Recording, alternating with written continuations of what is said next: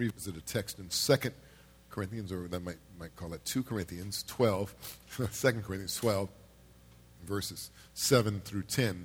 Now, let me ask you this. I, I want to know something. I just need to be, be clear here. Uh, uh, any of you know anybody who's, who's perfect? Or any of you know anybody who thinks that they're perfect? Uh, I didn't see any hands flying up in the room. Well, you might know somebody that thinks they're perfect, but you know them. You, you're pretty aware that they're probably not, right? So, uh, uh, then you used to talk about, you know, they talk about in the, in the, in the quest for finding a church home, a lot of times people are looking for the perfect church. And they said the only problem is when you find the perfect church, once you join it, it will become imperfect. right? Uh, and here's the thing in this life, we will never be perfect. We can, uh, uh, you weren't perfect before you became a believer, you, uh, and you're not perfect now. We strive for excellence, we grow in maturity, but perfection doesn't happen this side of, of, of heaven, right? We understand that. Uh, but the beautiful thing about it is that God accepts us as we are for who we are. Uh, he doesn't say, go get yourself together and come back. He doesn't say, you know, clean up your act, quit your bad habits, get a job, get a car, get married for crying out loud, you know, uh, get, a, get a college, get a degree or something. And when you've got all that, then come and follow me. He calls us to follow him, and he, and he intersects us in our reality just as we are and he meets us where we are. Isn't that good news? And, and Jesus, this is what he said in Matthew 11, 28 through 30. This is, he describes the process. He says, Come to me, all you who are weary and burdened, and I will give you what? Rest. And he says, Take my yoke upon you and learn from me, for I am gentle and humble in heart, and you will find rest for your souls. For my yoke is easy and my burden is light. And so God is is, is wonderful at taking all of our, our hurts and our hangups, our issues, and turning things that we might see as deficits or as, as, as detriments and turning them around and using them for His praise and glory. God accepts us as we are, and then He does this wonderful thing of empowering us to, so that He can use us in the way that He wants to use us, and we can become the people that He's designed us to be. Uh, but the way that God empowers us is not the way that it works in the world, and it's not the ordinary way. Because in the world, you, you know, people would, would focus on, or want us to focus on our strengths in order to be successful. But in the kingdom of God, it's the opposite. And, and we'll get this this morning from the Apostle Paul firsthand. Uh, and, and we begin with 2 Corinthians 12, 7 through 10. And just, I want to read this passage to you, and it's on the wall before you. And he says this, that's supposed to be three periods. Uh, you know, it was, it was dark. Because of these surpassingly great revelations, that's the sentence before. He's saying why it is that he uh, is saying what he's about to say. Therefore, in order to keep me from becoming conceited, I was given a thorn in my flesh, a messenger of Satan, out to torment me. Three times I pleaded with the Lord to take it away from me. But he said to me, Listen to these words My grace is sufficient for you, for my power is made perfect in weakness. My grace is sufficient for you, for my power is made perfect in weakness. He says, Therefore, I will boast all the more gladly about my weaknesses, so that Christ's power may rest on me. That is why, for Christ's sake, I delight in weaknesses, and insults, and hardships, and persecutions, and difficulty. Here's, here's the bottom line For when I am weak, then I am strong. It's, it's hard to come to that just in your human thinking. But he, he's letting us know this that we can depend on God and we can be honest about our weaknesses towards with God and with each other so that God could make us strong even when we feel weak. Now notice in verse 9 he says he says but he said to me. He's talking about God. There's a real important lesson in these, these, these few words that you'll miss. He said, This is God. He says, God spoke this to me. God said this to me. Verse 9 is an answer that God gave to Paul in prayer. And the answer that God gave to Paul was not exactly the answer that he was looking for. Right? You've ever had that happen? Uh, you know, Paul was asking for God to take his thorn away. And God basically said, What? No uh, in a nice way. In, the, in the Greek text, the word for he said is in the perfect tense. The perfect tense that embraces a, a, a, something that happened in the past that has continuing results in the, the future and, and, and, into the present and on into the future. And so it, it, suggests that the decision God made with regard to Paul was a final decision. God said, Nope, that's it. Not, not going to do it. You know, in other words, if God says it, Paul says, I, I, believe it. I believe it's final. And more than that, Paul's use of this perfect verb uh, tells us that he still hears in the moment that he's writing this the, the echo of that previous revelation from God. And what Paul had heard in the past remains for us a source of power and comfort today in what we're dealing with in the moment, right? God will speak to us, but he speaks to us so that he can empower us to live in the moment, in the present. But you notice that Paul trusted God even though God said no to him. Paul, I think, understood something that sometimes we forget, and that is that God had his best interest in mind. Um, you realize, don't you, that no is actually a, a, a, an answer to prayer, right?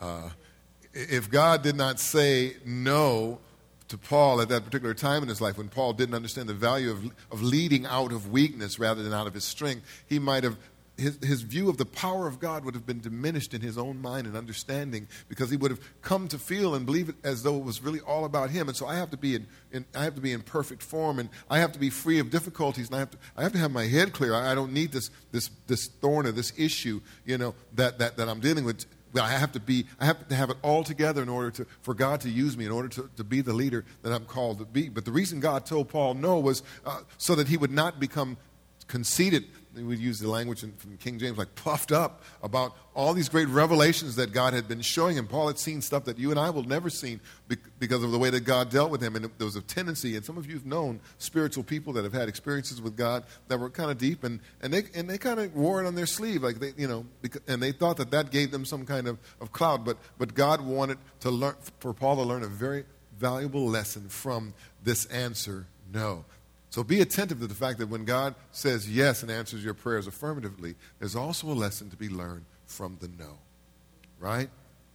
And so, three things in there, three bills in this one slide. Number one, depend on God for strength. Depend on God for strength. Despite Paul's weaknesses, God was able to make him what? Strong. And so Paul learned something. The day that God told Paul no, Paul learned something about the quality, the kind of people that God uses, the kind of people that God can use. And Paul had what is referred to as a thorn in the flesh, and so he was certainly not a perfect person. And, and uh, biblical scholars are not sure what this thorn was, whether it was a physical ailment, maybe an eye condition, uh, maybe a, a speech defect, or maybe epilepsy uh, or maybe in the realm of his, of, of his, of his headspace, um, the agony uh, of people always criticizing him and opposing him. You notice in Paul's ministry, everywhere he went, he was, he was met with opposition.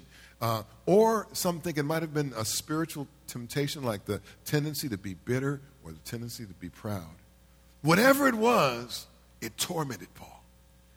The idea of, have you ever had a, you ever been working with your roses and got can you imagine a chronic thorn sticking into your, your hand or your, your flesh? It's, it's going to be ongoing pain.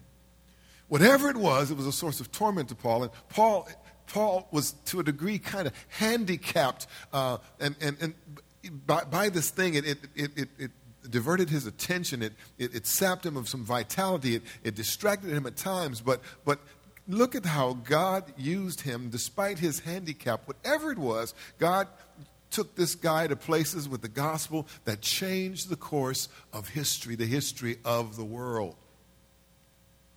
So, Paul, like you and me, was not perfect and did not have a perfect life or a perfect reality or perfect circumstances. And know this that regardless of the situation that you find yourself in, regardless of the circumstances that you're faced with, regardless of wherever you find yourself in life, that's where God has placed you, and that's exactly where He wants to use you. Uh, he strategically placed each of us where we are at this moment in history for His purpose. Do you believe that? And what we have to do then is do what Paul did, and that is to depend on God. And what God told Paul was this, and I love these words. He says, My grace is sufficient. Do you believe that the grace of God is enough? That the grace of God is sufficient? As a matter of, you know, it means to be sufficient means that it's enough. We can be content. We can be satisfied. It can be, we can be complete what Paul is saying, he says, when God says to us, His grace is sufficient, it means that, that, we can be content in what God has for our lives because whether you're at a high point in your life or whether you're at a, low point in your life, God knows what's best and He would never do anything to hurt you. And God is more than enough at every moment in every season of our lives. So Paul was suffering and God didn't relieve his pain the way he asked, but God gave him the grace to carry on in life. Because God knew what Paul needed, and, and that is what he gave him. And so this speaks loudly to us in our situations because if God didn't believe in us, you ever think about that? If God didn't believe in us and believe in what He's placed in us and give us the grace that we need to carry on in life, we wouldn't be here today. Have you ever stopped to consider the fact that God believes in us? God believes in you. The question is, what about Jesus' faith in us? But he must have faith in us because he's, told, he's called us to be his disciples and told us, entrusted us with the task of going and making more disciples. What if Jesus actually believes that we can become like him and we can live like him? Jesus has that faith in you that you can follow him and be like him. He believes it, and that is the foundation of our calling. That's what the foundation of our calling should be based on. And that's why he chose you and why He chose me. And so our task is to do what? To depend on God. And as we depend on God, like Paul learned to depend on God, we'll be able to do things in the kingdom of God that we might never have imagined. But we first must learn to depend on God. The second thing we need to do is to, is to be real about our weaknesses. Be real about your weaknesses. Look at what he says in verse 9 My grace is sufficient for you, for my power is made perfect in weakness. I know that we want to have it all together. I know we want, I, I, we, people, we talk about balance in life, you know, having a balanced life, everything, you know, being, you know, which is so hard to find, isn't it? We tend to be all over the place. Uh, but someone said this it may be true that God works his best when we are a mess. And the word perfect here my power is made perfect in weakness means to fully share in and experience so much that you cannot get anything else out of it. And so, to experience God's power to the max, God literally turns our weaknesses into strengths. And this is a passive verb. It means that God is doing the action. My power is made perfect in weakness. My grace is sufficient for you. My power is made perfect. I'm, God does that. You're not doing that. And so, he does the, the work, he does the action, and we are the recipients, we're on the receiving end, and it's our job to expose our weaknesses, to be real about them, to be honest about them with God, and to be real about our weaknesses with each other. And it's God's job to turn those weaknesses into strengths. I, I, want to. I, I, wonder how many of us share our weaknesses with other people, with one another on a, on a regular basis. Probably not, huh? When we share, we like to talk about our strengths, our, our, our triumphs, our successes. We tend to believe that only strong people and people who have it all together can lead, and only those people who are perfect, those people who got it, everything, all their ducks in a row, so to speak. But that's not the case here. That's not what Paul is saying. So God gives Paul the permission to be vulnerable. God gives Paul the permission to be real. He gives Paul the permission to be honest and and to expose his weaknesses. And Paul is a perfect example who, of someone who becomes a great leader, not in spite of, but in the midst of and with his weaknesses. So Paul has some handicap that was a hindrance to him to some degree, but, and, and it was a hindrance to him until God revealed to him that even with his weaknesses, he can still be a great leader in the kingdom of God. You notice what it doesn't say? Paul, in your strengths, I will make you stronger. God says that in the midst of the very thing that you're not so good at, in the mistakes that you've made, even in, the, your, even in your struggles with sin, God says to us, I can give you the power and the grace to be strong in me. God wanted Paul to know that it's all about depending on Him and the ability to be real and honest and vulnerable about your weaknesses. One of the hardest things in, to do in life is to tell someone else about your weaknesses. We think we have to walk around always on point. We think we have to be on top of the world all the time where we're in front of people. But as we grow deeper in community, we learn to find spaces, safe places amongst ourselves where we can be honest and real about our weaknesses and our vulnerabilities. And so Paul learned that if he were to expose his weaknesses, as he's doing here, that Jesus' power would work in and through him. And God wants to work in and through us when we're at our low point so that then he can lift us up and give us the strength we need to carry on. And so, like Paul, we would do well to learn that it's okay to expose our weaknesses.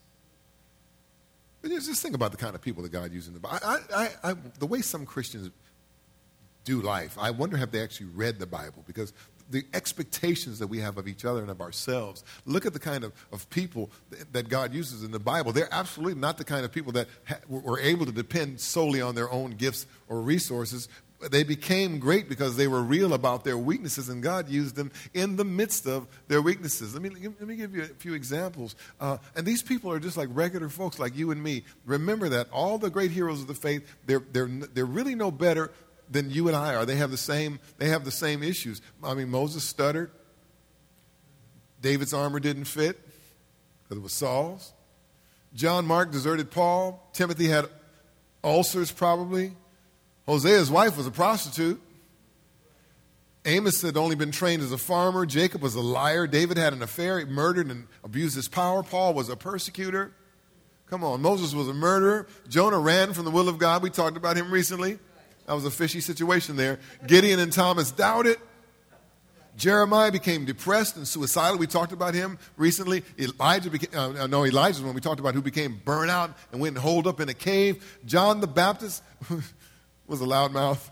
Martha worried too much. Noah got stoned. I don't mean with rocks, but I mean in the Ray Charles sense. He, Noah got drunk. Somebody said Solomon was too rich and Jesus was too poor. Abraham was too old and David was too young. Moses had a short fuse and so did Peter. Paul and a whole lot of, if you have anger issues, a lot of people in the Bible had anger issues. But what they all had in common was that they exposed their weaknesses and they're recorded in Scripture. You see them for who they are and they depended on God for God to work through them regardless of their weaknesses. Regardless of what people told them, they believed what God said. That's why they're heroes of the faith. They just kept on going and they did what God told them to do, even in the midst of their own imperfections. And God used them just as they were. Look at the Apostle Peter. The, the, day that Peter denied Jesus three times, he could barely speak that night around a fire in the presence of a little girl.